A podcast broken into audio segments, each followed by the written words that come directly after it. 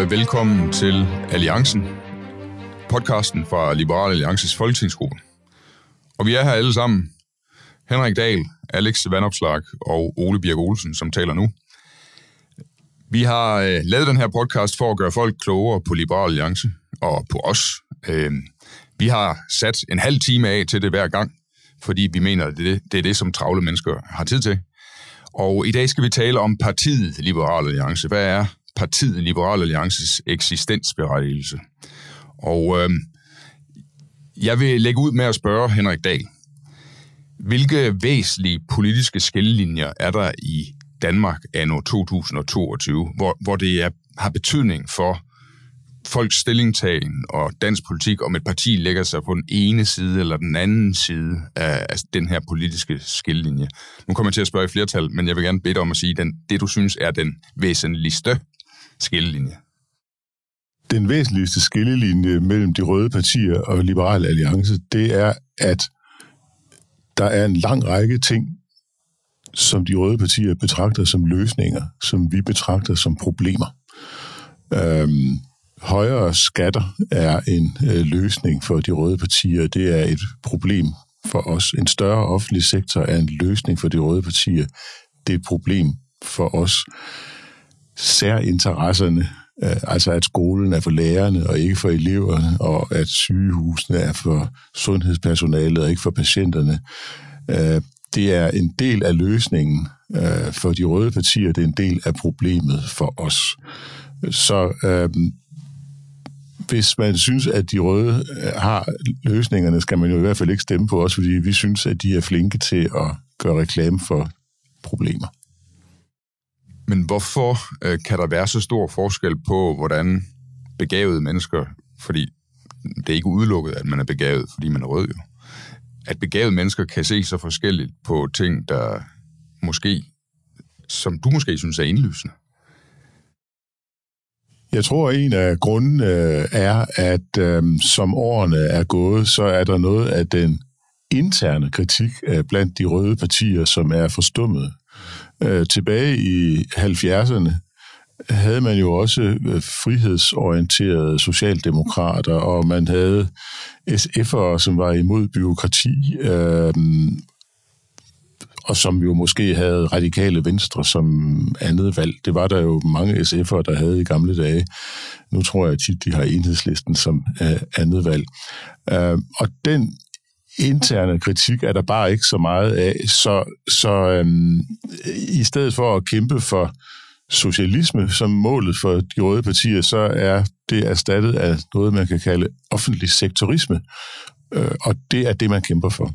Jeg tror, det er dig, der har formuleret det her udtryk, eller også har du bare videreformidlet det fra en anden. Jeg har også brugt det nogle gange uden at kreditere dig for det, men du har på et tidspunkt kaldt SF for en, en postkasse, som offentlige ansattes fagforeninger kan putte deres ønsker ned i, og så bliver det til beslutningsforslag i Folketingssalen. Øh, og jeg tror, det er en kritik, du mener gælder bredere end kun SF, øh, men, øh, men du har sagt det om SF. Hvad skal vi, altså hvad er det, vi står for så, når de offentlige ansatte formidler deres interesser, som Øh, og de gør det jo altid sådan, at det handler om dem, de skal betjene. At det er jo borger, det er for borgernes skyld, men, men, men, men ofte er det, jo, er det jo de ansatte i den offentlige sektor, der fører det frem og siger, at det skal gøres. Men hvad, hvad stiller vi i modsætning til det der med øh, en, en samfundsorden, der er domineret af den offentlige sektors ønsker?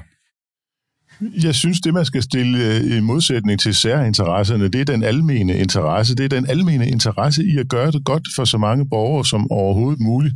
Fordi ofte er det jo bare sådan, at særinteresserne er med til at forhindre at den almene interesse bliver øh, tilgodeset. Altså hvis man laver en skole, der er for personalet, så bliver det en dårlig skole for eleverne, og det bliver en dårlig skole for elevernes forældre, som det jo egentlig er for. Hvis man laver et sundhedsvæsen, der er for sundhedspersonalet, så bliver det et dårligt sundhedsvæsen for patienterne.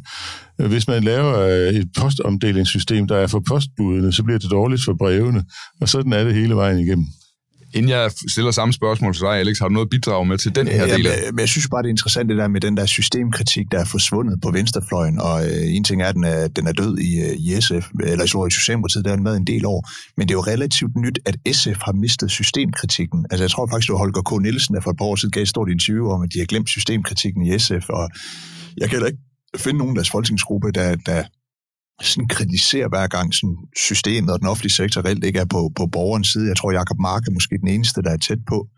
Og det er sjovt, for jeg er jo lige ude på sådan en turné, en debatturné med, med, med Carsten Hønge, og der er sådan et par gange, hvor jeg fangede ham lige præcis på det, hvor, hvor hvis sådan, han begyndte øh, at, at, at tale om, hvordan at, øh, at, øh, at de svage mennesker bliver øh, tabt i sundhedsvæsenet, og derfor er det skidt med LA's politik, hvis det var sådan, der kom flere private til. Så det du siger i dag, det er jo, det er det offentlige system, der taber folk, at man skal være ressourcestærk for at kunne være i det system.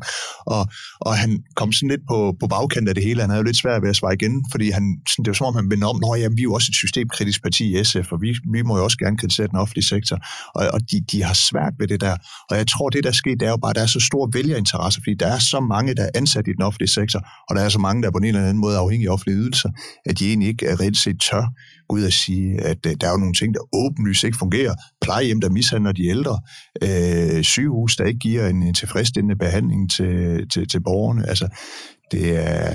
Det, men, det, det, det, jeg, altså, hvis jeg lige må sige, jamen, jeg synes Ja. faktisk, det er rigtig trist, altså, fordi øh, jeg, jeg synes, at noget af det mest inspirerende kritik af, af, af de store institutioner i velfærdssamfundet, øh, det var for eksempel Erik Jørgen Hansen, som var uddannelsesforsker og var medlem af Socialdemokratiet, men som jo sagde, alt, hvad der er sandt om SU, altså at det er en negativ social omfordeling, og, og det er øh, bare noget, der gavner rige folks børn. Mm. Øh, Jørgen S. Dick var en fantastisk kritiker. Jeg tænker også, at Hanne Reintoft var god til også at sige, når socialforsorgen fungerede dårligt, altså at sætte fingeren på, at socialforsorgen fungerede dårligt. Og, og jeg synes, det er trist, at den slags mennesker øh, ikke findes mere.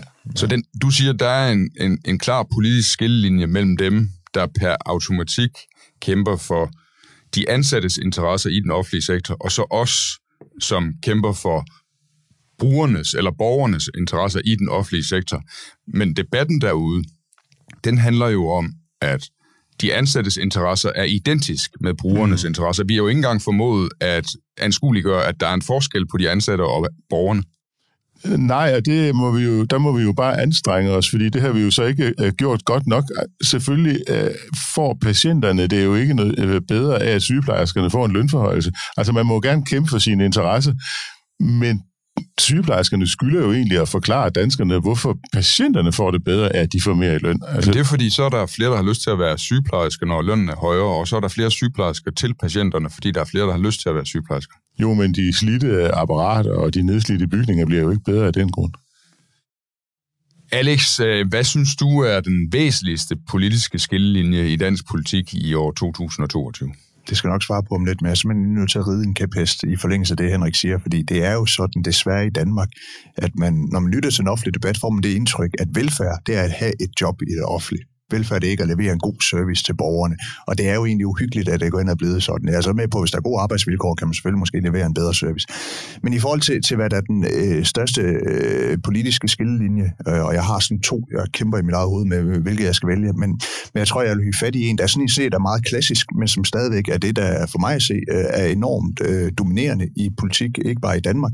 Og det er jo i hvor høj grad, man skal have en, en, en statsstyring af samfundet. Altså om man sådan kan designe samfundet i en bestemt retning, om man kan styre samfundsøkonomien. Og det gælder ikke kun i forhold til den offentlige sektors størrelse, og hvor lave skal skatterne være, og hvordan skal, skal markedet reguleres, men det gælder også i forhold til sådan nogle af de nye dagsordner, der popper op. Og Her tænker jeg særligt på øh, ligestilling mellem kønnene, identitetspolitik. Altså nu bliver det mere legitimt at sige, så skal vi tvinge virksomhederne til at have flere øh, kvinder ind i en bestyrelse. Der, der sidder sådan nogle samfundsingeniører, på Christiansborg eller nede i EU og siger, vi vil have samfundet på en bestemt måde, vi skal bestemme, hvor øh, børnene skal gå i skole henne. Altså indvandring har jo gjort, at man regulerer samfundet mere, så der er bare sådan på en bred palette af områder, og desværre i stigende grad, på grund af klimapolitik, identitetspolitik, og, og at vi lever i en, i en tid, hvor folk efterspørger mere tryghed og styring fra staten, altså de stærke statsledere, jamen så er det der graden af statsstyring af samfundet. Det, det tror jeg er den største øh, politiske skillelinje, og der går det desværre den forkerte vej for tiden. Jeg tror jo, da, da jeg var barn i 90'erne, gik det en rigtig vej. Der var der sådan en liberal bølge. Så jeg tror, jeg vil nævne den som, som den, den, den største øh, skillelinje. Men hvorfor er det ikke godt, at staten øh, styrer... Altså, der er jo sidder der kloge mennesker der, som, som er, måske er, har en bedre uddannelse end, end, end andre ude i samfundet, som har bedre styr på, hvordan tingene skal gøres for at være fordelagtige for samfundet som et hele. Hvor, hvor, hvorfor kan vi ikke øh, overlade mere til staten? Det vil altid ske på bekostning af den enkeltes frihed. Og altså, hvis man er i et liberalt demokrati, så handler det jo først og fremmest om, hvad flertallet ikke må hvad er det flertallet ikke må tvinge mindretallet til? For ellers er det ikke bare demokrati, så er det jo bare, øh, ja, altså pøbelvælde, det er ikke det rigtige udtryk, men så er det jo bare sådan en flertalsdiktatur.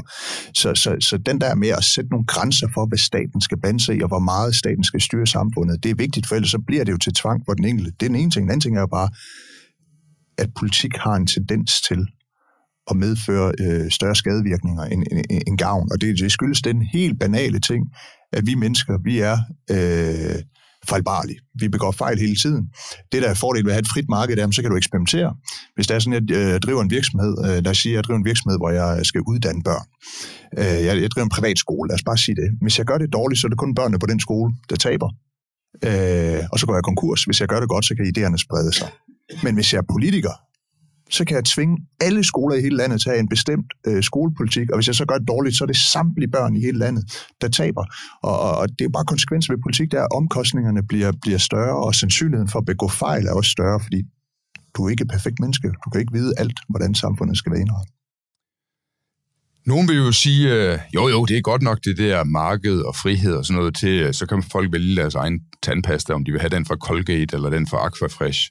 Men, men der er der nogle vigtigere ting, som, altså der er der noget, der er vigtigere end penge, som de, nogle konservative siger, øh, liberale kender prisen på alt, men værdien er ingenting, eller sådan noget, ja, ja, tror jeg, de, de siger. Øh, det var de Oscar tænker Wilde, aldrig, de tænker Oscar aldrig på andre, kun når de onanerer. Det er også det, det, man folker. Ja, ja, ja. Men, øh, men, men altså, øh, jo jo, det er fint nok med nede i Føtex, at der er frit valg på hylderne, men, men vi bliver da nødt til at have en stat til at sørge for, at folk de mener de rigtige ting om, øh, hvad der er værdifuldt i det her samfund, øh, og hvad der er, øh, hvad man skal stræbe efter i det her samfund, og om der findes en Gud, eller om der ikke findes en Gud, og sådan ja, nogle ting. Det skal, tror, det skal der folk, der har proppet ind øh, med skeer fra statsmagten. Jeg tror i hvert fald, det statsmagten skal, det er at straffe onde handlinger. Så hvis jeg går ud og stjæler, eller gør skade på folk, eller bedrager, eller hvad ved jeg, så skal staten straffe det. Og så tror jeg, at vi som samfund har en interesse i en, en vis dannelse, at vi har nogle fælles værdier osv. Det er jo både civilsamfund og politik og kultur og alt muligt andet. Uh, så, så, så det er jo ikke sådan helt uh, så simpelt at sige, at det er bare statsmagten, der skal, der skal drive det der. Men uh, jeg tror, Henrik vil sige noget. Og så har jeg også en anden, stadig en kæp, hvis jeg gerne vil nå at ride, ride i løbet af udsendelsen. Nå, men det, jeg synes er trist, øh, det er jo, når staten spreder sig over en hel masse opgaver, som ikke er dens kerneopgaver. Fordi man skal jo også som liberal være klar over, at der også er nogle kerneopgaver for staten. Altså, der kan jo ikke være privat ejendomsret, uden at man har en stat, der fungerer. Altså, man har retsvæsen, man har, har lov og orden og det skal vi jo være klar over. Det er sådan, at der er også hele spørgsmål om sikkerhed i forhold til ydre fjender, for eksempel, og mm. at staten skal have monopol på vold. Og så er der jo nogle samfundsbærende institutioner, som også skal fungere godt. Men det var så spændende, det du sagde lige før, Alex, om social ingeniørkunst. Fordi social ingeniørkunst er jo tit med til at få de samfundsbærende institutioner til at fungere dårligt. Fordi mm skolen er jo en samfundsbærende institution, universiteterne er en samfundsbærende institution, vores retsvæsen er, og, og så videre. Og, og, og, og de fungerer bedre, hvis de kan få lov at fungere rent. Altså hvis de kan få lov til at blive styret af det rationale, der har sat dem i verden. Så retsvæsenet, det skal afsige domme, og skolerne skal undervise, og de skal ikke alt muligt andet. Hvad var det en pointe, du gerne ville have med os, Alex? Ja, men det var bare en helt anden uh, skillelinje, jeg gerne ville fortælle om. Uh, men men uh, jeg ved ikke, om det er den største skillelinje, men det er jo det her med tendensen til at sige, hvis ansvar er det at løse ens problemer. Og der er det jo det er jo ikke en skillelinje, fordi det er nærmest kun LA, der, der står det rigtige sted der. Men, men der siger vi jo i udgangspunktet, at det er folks eget ansvar at forbedre deres liv og, og, og øh, tage hånd om de udfordringer, de møder. Og der oplever jeg, at der er en stigende tendens i dansk politik til at sige, at alt, hvad der ikke er folks egen skyld, er heller ikke deres ansvar. Og der er mange ting her i livet, der ikke er vores egen skyld. Altså, det, kan, det er ikke nødvendigvis vores egen skyld, at der er inflation. Det er ikke vores skyld, at vi måske bliver ramt af arbejdsløshed. Det er ikke vores egen skyld, at, øh, hvad ved jeg, at vi er ulykkelige og ikke trives. Men det er der for pokker vores eget ansvar. Og der oplever jeg bare, at i politik øh, er det, er det blevet populært at tage alle mulige ting, som ikke er folks skyld, og så gøre dem til offersim, så er det politikernes ansvar at løse folks problemer. Og det synes jeg er en bekymrende tendens. Jeg ved ikke, om det er en stor øh, skillelinje, men jeg havde behov for men der skal jeg jo også gå til bekendelse, fordi jeg er sociolog, fordi det er jo sådan et akademisk studie i at begrunde, at mennesket ikke har noget ansvar. Altså, at det er samfundets skyld, at det er strukturernes skyld. Og, og der er jo sådan hele grene af den akademiske verden, som ikke laver andet end at levere begrundelser for, at vi skal have en social stat til at administrere alle de her mennesker, som ikke har noget ansvar, som ikke kan styre mm. deres eget liv, og det skal man selvfølgelig øh, komme væk fra på en eller anden måde. Du holdt jo en fremragende tale i weekenden om øh, det konsekvensløse samfund, øh, som venstrefløjens ideologi. Den kan man jo gå ind på YouTube og se. Men vi skal måske også høre dit bud, Ole, på, hvad er øh, tidens øh, største skillelinjer, eller skillelinje? Ja, øh, og øh, altså det er lidt lidt svært for mig at komme udenom noget, der fylder meget øh, hos mig for tiden, som, som jeg er lidt i tvivl om, om det er en politisk skillelinje, eller om det mere er en, en form at gå til politik på. Men, men lige for øjeblikket, der, der fylder det meget hos mig om, om, om politikere er, er i politik, øh, fordi de øh, gerne vil være populære selv, eller om de er i politik, fordi de gerne vil udrette noget, som er vigtigt. Og øh, altså, om, og jeg har jeg ved, at der findes en akademisk øh, definition på populisme. Det er ikke den, jeg benytter, fordi det er ikke nødvendigvis nogle mennesker, som ønsker øh, et, altså en enevældig leder af en eller anden art osv. Altså for mig er populisme det der med, at man, når man noget er populært, øh, så siger man det, selvom det ikke måtte være rigtigt. Øh, at man imod bedre vidne siger ting, der ikke passer, fordi man tror, der er stemmer i det. Mm.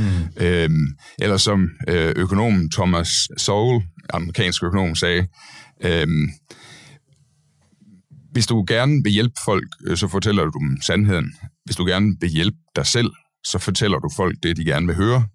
Og der har jeg bare oplevet det så mange gange i politik efterhånden, og det er begyndt at fylde så meget hos mig, at, der er, at det er en vigtig skillelinje, og den går... Nogle partier er primært populistiske, men, men andre partier findes der både øh, medlemmer, som er populistiske, og medlemmer, som ikke er populistiske. Mm. Men, men at det er en kraftig... Øh, altså, det betyder vildt meget for, hvordan folk går til politik på. Øh, I en bestemt sag kan man øh, som socialdemokrat mene det samme som en LA'er, fordi man er på, altså ligesom er bundet op på en virkelighed, mens man så kan opleve, at partier, man normalt øh, er enige med øh, politisk, at de står et andet sted, fordi de er ligeglade med virkeligheden og bare vil tale nogle bestemte grupper efter munden. Men det er enormt vigtigt, det du siger, fordi det, det du indkredser, synes jeg Altså, jeg siger kun det her for at give dig ret. Altså, det, det er jo det, som nogen kalder bullshit. Altså, altså det, bullshit er værre end løgn. Fordi den, der lyver, kender sandheden. Han skjuler den bare. Men den, der bullshitter, er jo ligeglad, hvad der er løgn og hvad der er sandt. Og den type politikere, du beskriver, det er sådan nogen, hvor det rager dem en bønne, om det er løgn eller sandt, det de siger. Præcis. Jeg synes, det er forfærdeligt. Hvornår altså, har du senest oplevet det? Jamen altså... Vi oplever det hver uge i Folketinget. Jo. Ja, men altså, det, det, det seneste, jeg har oplevet, og det holdt jeg også tale om på LA's landsmødet, at det, det er bare en lille ting men det er bare meget sigende, fordi vi sidder øh, ombord i Transportministeriet, og der er nogle borgere, der har klaget over, at det larmer mere fra en motorvej, hvor man har hævet hastighedsgrænsen fra 110 til 130. Men vi sidder med tallene, som viser, at det, at man har hævet hastigheden fra 110 til 130, kun har ført til, at folk gennemsnitligt kører 3,5 km hurtigere. Fordi før i tiden, der kørte de fleste over 110 km i timen, og i dag kører de fleste under 130 km i timen. Så forskellen er reelt kun de 3,5 km. Og Vejdirektoratet skriver sort på hvidt, at de, der er ikke kommet nogen forøget larm ud af det. Og hvis man sænker hastighedsgrænsen til 110, vil der ikke komme formindsket larm. Og alligevel sidder der et flertal omkring bordet og siger, jamen, øh, vi skal jo lytte til borgerne, og borgerne føler jo, at det er for dårligt, at man nu må køre for hurtigt derude, og de synes, det larmer meget, og det, det larmer meget, når man bor tæt på en motorvej, men, men det er ikke kommet til at larme mere i de senere år, fordi man har hævet hastighedsgrænsen. Og så er de så enige om, det gør de, fordi det giver en god overskrift i de lokale medier, at man har lyttet til borgerne og gjort det, som borgerne bad om, selvom det borgerne de bad om, det ikke har nogen effekt. Men transportsektoren er jo også usandsynligt slem, hvad alt sådan noget angår. Ja. Når jeg tager toget hjem til Jylland, hvor jeg bor, så stopper jeg en gang imellem på en politiske station i Langeskov, og det er jo også helt skørt. det ved du jo alt om som gammel transportminister. Jamen, det er, det er jo også dig der, der har fundet på det der. Det er en politisk station, øh, og, og det er fordi dengang politikerne besluttede et flertal, at den station skulle bygges, heldigvis før jeg blev minister, så det kunne jeg da ikke få noget ansvar for.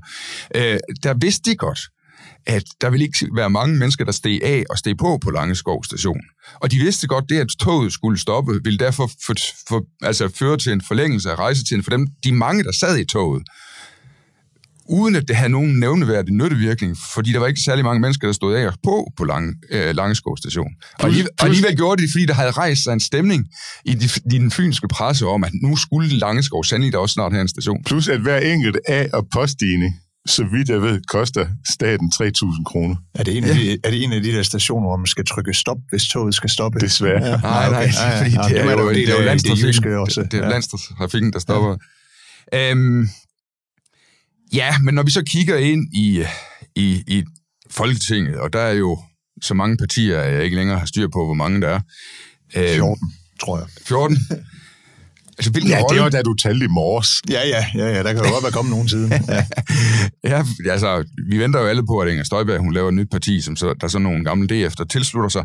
Men, men, men hvad er vi, altså hvilken funktion har vi i det parlamentariske derinde? Altså, nu, nu snakker vi om det politiske, men, men, men inden som i det parlamentariske spil, kan man der sige noget om, hvilken funktion vi har? Henrik? Jeg synes, at det ofte er sådan, at når man vedtager ting, så er det selvfølgelig antallet af stemmer, der har indflydelse, men når man så gennemfører beslutningerne, så er det de mest velforberedte, som får størst indflydelse på, hvordan beslutningerne bliver gennemført. Og det er grund til, at jeg er tilhænger af at gå med i aftaler, fordi der har man måske ikke så meget indflydelse, men så skal de jo så gennemføres. Og der kan man så forberede sig ordentligt og møde op og få lidt mere indflydelse end 2,3 procent. Men for at være helt ærlig, for øjeblikket, der har vi jo ikke tid nok til for alvor at sætte os ind i hver vores ordførerskab. Så kan vi egentlig i, i den her situation have en indflydelse på den måde, eller er det noget, du håber, vi har efter et valg, hvor vi er flere? Um, altså ikke fordi jeg sådan skal sidde og prale helt jo, gør det lige. Men jeg fik øh, smedet et flertal sammen, som bestod af alle de blå partier plus Socialdemokratiet, og som udtalte sig om, hvordan Folketinget gerne så, at universiteternes ledelser handlede. Og det er jo sådan noget, man kan lave ved hjælp af internt Christiansborg-diplomati. Og diplomati er jo, at man snakker med andre. Mm. Øh, og det fik vi lavet ved at snakke med andre, og det var jo et ret stort resultat for et lille parti som os. Det er rigtigt. Alex, hvad siger du til det? Nå, jeg tror jo sådan, øh, en, bare en lille betragtning til at starte med, så kan jeg godt sige noget overordnet bagefter, men sådan rent øh, taktisk i hvert fald, når øh, den tilgang, jeg har til, til, til større og vigtige forhandlinger, der øh, erkender jeg jo, at det er mandaternes logik, der gælder. Øh, så det er jo ikke sådan, at når jeg kommer og siger noget meget klogt, og det gør jeg som regel, at så overbeviser det ministeren. Ministeren kigger rundt i lokalet og tænker, at jeg skal have 90 mandater. Så, så jeg, jeg, jeg Øh, gør ofte brug af at forsøge at lave nogle alliancer med Venstre og Konservative, som jo ofte skal være med i de store aftaler, og ligesom få dem til at købe ind på en, en to-tre øh, mærkesager, eller vigtige ting for mig, og få dem til at kæmpe for det, og så siger jeg, så vil jeg også gerne kæmpe for jeres ting, det der betyder noget i de forhandlinger. Så det er ligesom den tilgang, jeg, jeg har til, til de forhandlinger, jeg deltager i. Men helt overordnet i forhold til det parlamentariske, der vil jeg sige, at LA er jo kendetegnet ved at være et parti, som er med i aftaler på baggrund af substansen. Altså hvor der er partier som Venstre eksempelvis, der jo næsten har som princip, at man skal være med i alle aftaler, uanset hvor dårlige de er. Altså, så, så konservative også haft lidt samme tendens, kalder de selv borgerlige stemmer, der arbejder. Jeg arbejder for noget dårligt. Altså, hallo? Øh, og så er der jo omvendt også nogle partier, og det er måske mest et parti som Nye Borgerlige, altså, som jo nærmest sådan helt principielt ikke vil være med i nogle aftaler, som skal stå udenfor, fordi at så kan man jo sige, at det hele er noget bras, også selvom det egentlig er en okay aftale. Og der synes jeg, at vi er jo en type parti, der siger, at hvis tingene bare går lidt i en rigtig retning, så er vi med. Men hvis det er en dårlig aftale, så gider vi jo ikke være med bare for at sidde med inden ved bordet. Altså der er vi jo en parti, og det, det, det tror jeg, den kombination er øh, unik i øh, Blå Blok, vil jeg ja, selv mene. Men har du ikke også den oplevelse, at altså I kan, I kan høre på mig, jeg kommer til, jeg savner, at der igen er mandater nok, og at vi er en del af et flertal og så videre. Ja, men, ja, men, men er det, altså, det, at vi er så... Øh, når regeringen lægger et udspil på bordet, ja. så er vi lynhurtige til at finde ud af, hvad er vejer plusserne tungere end minuserne der. Ja. Og når vi så går til ministeren, så jeg, jeg, når jeg er over hos Peter Hummelgaard i Beskæftigelsesministeriet, ja, men det, det, det, det kommer vi nok til at være med i det der, øh, fordi det er positivt. Eller mhm. omvendt, det der kommer vi aldrig i livet til at være med i, fordi der er simpelthen for meget negativt. Og så kan han jo egentlig være ligeglad med mig resten af tiden, fordi ja, ja. At jeg, jeg, jeg er jo så ærlig. Jeg bare siger, ja, ja. jamen jeg gider ikke det der. Jeg, jeg, og jeg tror, men det er også fordi, vi har jo kun tre mandater, så det er jo ikke ja, ja. afgørende for ham, at vi er med eller ej. Nej. Så man kan lige så godt være ærlig fra starten, synes jeg. Ja, så spiller man i hvert fald ikke sin egen tid. Nej, det er det. En fra LA's historie, som jeg er meget inspireret af, det er jo Merete Risager, fordi hun gør jo det øh, i 2012-2013, at hun indser, at der er noget galt med folkeskolereformen, og så holder hun os udenfor som et af de meget få partier. Og det viser sig jo, som årene går, at der indhøster hun jo øh, ret stor sådan politisk gevinst til sig selv og til os, øh, fordi at det var en rettidig og fornuftig advarsel mod en dårlig reform. Og derfor holder jeg da også lidt øje med, om der er nogle dårlige reformer, hvor man også kan advare øh, om dem. Og i den her valgperiode, så har vi jo, og det har vi jo været, haft nogle ret indgående diskussioner, vi har jo advaret imod tvungen elevfordeling, og vi har jo advaret mod udflytning af de videregående uddannelser. Tvungen elevfordeling i gymnasierne. I gymnasierne. Mm. Og og der kan man jo se, at hvis de også har sådan som udflytning af de videregående uddannelser, at der falder øh, flertallet jo sådan lidt øh, øh, fra hinanden, fordi der er nogle af de røde partier, som ikke har fået læst øh, det, der stod med småt, øh, mest tydeligt af enhedslisten, øh, men til dels også øh, SF. Og der synes jeg også, at man har en parlamentarisk rolle at mm. spille mm. ved at række fingrene op og sige, at det, som de mange synes er en god idé, det har man resoneret sig frem til, at det er en dårlig idé. Noget, jeg gerne lige her vil vende øh, i de få minutter, vi har tilbage, øh, det er noget, som... Jeg er jo en grundende liberal nørd. Jeg har været med i det her i, i et stykke tid, og øh, er nærmere med de 50 år. Men, men jeg interesserer mig stadigvæk for nogle af de der store liberale diskussioner. Er man liberal, fordi man går ind for menneskers rettigheder i en eller anden form, eller er man liberal, fordi at det at føre liberal politik har positive konsekvenser for samfundet som et hele? Er man rettighedsliberalist, eller er man konsekvensliberalist? Og jeg må jo sige, jeg, jeg er også konsekvensliberalist og argumenterer meget konsekvensliberalistisk, men i bund og grund er min motivation, det er rettighederne. Altså, jeg har sådan en eller anden, jeg får, føler en indignation, hvis øh, man overtræder noget, som jeg synes burde være nogle, en, nogle, altså en konvention, som vi kan være enige om, at øh, det her, det kan man altså ikke tillade sig at gøre mod andre mennesker, og det kan man heller ikke, selvom man har et flertal i Folketinget osv. Så, så mit udgangspunkt er, at vi bør være enige om nogle rettigheder til hinanden, og så har det også nogle positive konsekvenser på anden måde. Men hvor ligger du på den der, Alex?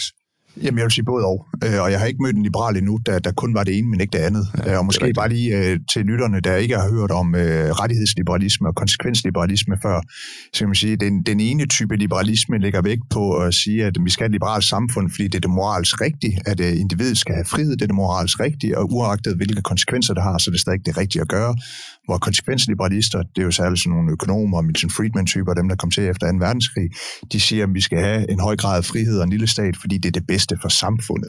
Men jeg har bare ikke mødt nogen, der kun var det ene. Altså jeg har ikke hørt nogen, der siger, at jeg synes, at det vil være rigtig, rigtig godt for at sænke skatterne, øh, fordi det er godt for samfundet, men, men jeg synes moralsk, det er forfærdeligt at lade folk beholde deres egne penge. Altså, jeg, jeg har aldrig mødt nogen, der, der kun var en af delene. Men det er klart, at indimellem kan det jo godt clashe lidt. Altså, øh, jeg synes jo sådan noget som indvandring kan man jo godt sådan sige, at øh, folk skal kunne bevæge sig frit, og så burde alle også bare kunne komme til Danmark, og der må man bare sige, at det er konsekvensen, hvis vi lukker verdens, alle verdens muslimer ind i Danmark, det er, det er noget værre bra, så der er man jo nødt til at sige stop. Øh, jeg ved ikke, om det er det bedste eksempel på det, men der er nogle gange, det selvfølgelig klasser, men for det meste går det jo hånd i hånd. Altså, Henrik, jeg kæmper for, at der er to ting, der navnlig gælder i vores samfund, og den ene ting er, at når det angår politikere, så er alt forbudt, der ikke er udtrykkeligt tilladt. Og når det angår borgerne, så er alt tilladt, der ikke er udtrykkeligt forbudt. Men er det konsekvensliberalistisk, eller er det øh, rettighedsliberalistisk? Det er rettighedsliberalistisk.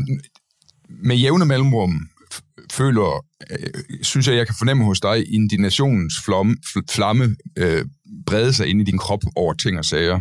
Og jeg har lidt, øh, jeg, jeg, jeg kan ikke tro, at det ikke bunder i en eller anden form for rettighedstænkning, men, men omvendt slår du mig ikke som den, der ligesom kan, øh, altså som øh, synes, at rettighedstænkningen er, er en særlig konstruktiv måde at gå frem på. Så hvordan hænger de to ting sammen?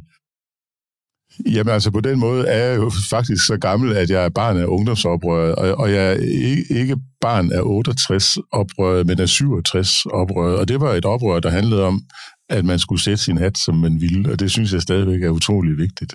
Så du er rettighedsliberalist? Det kan man godt sige. Eller rettighedsliberal, hvis man ikke kan lide øh, ist. Det er der jo mange, ja, der ikke kan. Jeg kan godt lide ist.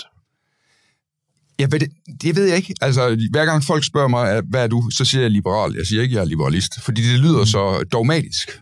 Og jeg er da måske nok lidt ja. dogmatisk, men jeg behøver ikke at, at bilde folk ind, jeg er mere dogmatisk, end jeg i virkeligheden er. Men, men det er faktisk ja.